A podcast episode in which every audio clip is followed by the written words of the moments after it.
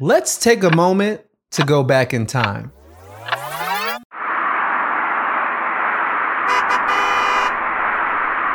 I'm 17 years old and walking down Westheimer, one of the busiest streets in Houston, Texas. It's hot. Well, more than hot, it's summer and it's 98 degrees outside. But I don't care. It's another two miles until I get home, and though I'm furious, I feel justified. I did something for the first time I've never done before. I quit my job. I didn't have a plan, I didn't have another source of income, I didn't even have a ride home but I felt like it was the right thing. About 30 minutes ago, my manager cussed me out for an excused tardy, something that I had already explained to a different manager who excused my lateness, but this one manager didn't get the memo and felt the need to belittle me. I didn't quit because I was tired of smelling like french fries. I didn't quit because I worked until midnight most days. I didn't quit because I was getting less than $8 an hour. I quit because my manager tried to abuse me verbally and I didn't allow it. Though I was only 17 years old, I discovered a fundamental truth of the world. People don't quit their jobs, they quit their bosses. I was the order taker. I was just the one at the end of the totem pole that got fed all of the already decided things that and just do it, Melinda. Just execute on what the plan was, even if it made no sense. That's Melinda Livesey a brand strategist in Los Angeles, California. Melinda is doing amazing work leading a group of brand strategists, but when she was in corporate America, she was relegated to being a design slave. Let's hear how Melinda explains her time in corporate America. And I saw this happen even in the billion dollar company.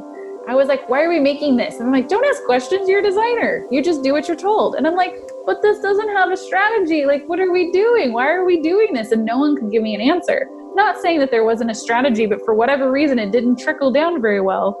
And I wanted to be in those conversations. And when you're the one just executing and you are not involved in those bigger conversations, that, like you said, decide the budget ahead of time and make all those decisions of where things will be posted and who is it to that you end up being you assume the role of order taker because that's all that you are.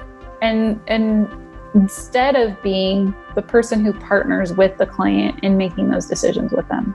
And that's where i always wanted to be but i didn't know how to get there. Melinda would leave that job and become a freelance graphic designer. Her business finally took off once she met chris do an emmy award-winning designer and educator in other words once Melinda was paired up with the right leader, she went from being a design slave to charging $10,000 just for her advice before she did any design work at all. Melinda's success could be tied to her connection to a competent leader.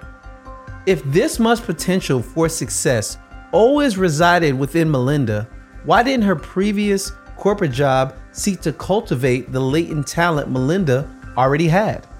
When I think back on every job I've ever had, I still feel like that angry teenager walking in the hot sun. To be honest, I was angry at my horrible bosses. I was angry I had to walk in the hot sun when I was 17. I was furious at being passed over for promotions because of nepotism at the age of 24.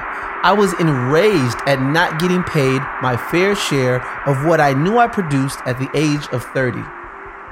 However, my anger was misplaced. You see, when it comes to being a good manager, there's no effective training. Most people stumble into management because it's the only way to climb the corporate ladder.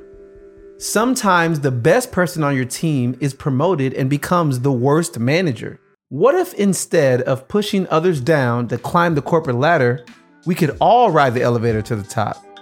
I'm Nathan, Nathan Allotey, and this is Don't Manage Me, a narrative podcast that seeks to turn managers into leaders. Because no one wants to be managed, but everyone needs to be led. We're fixing the brokenness in corporate America one manager at a time, one story at a time. Join us for the journey. See you there.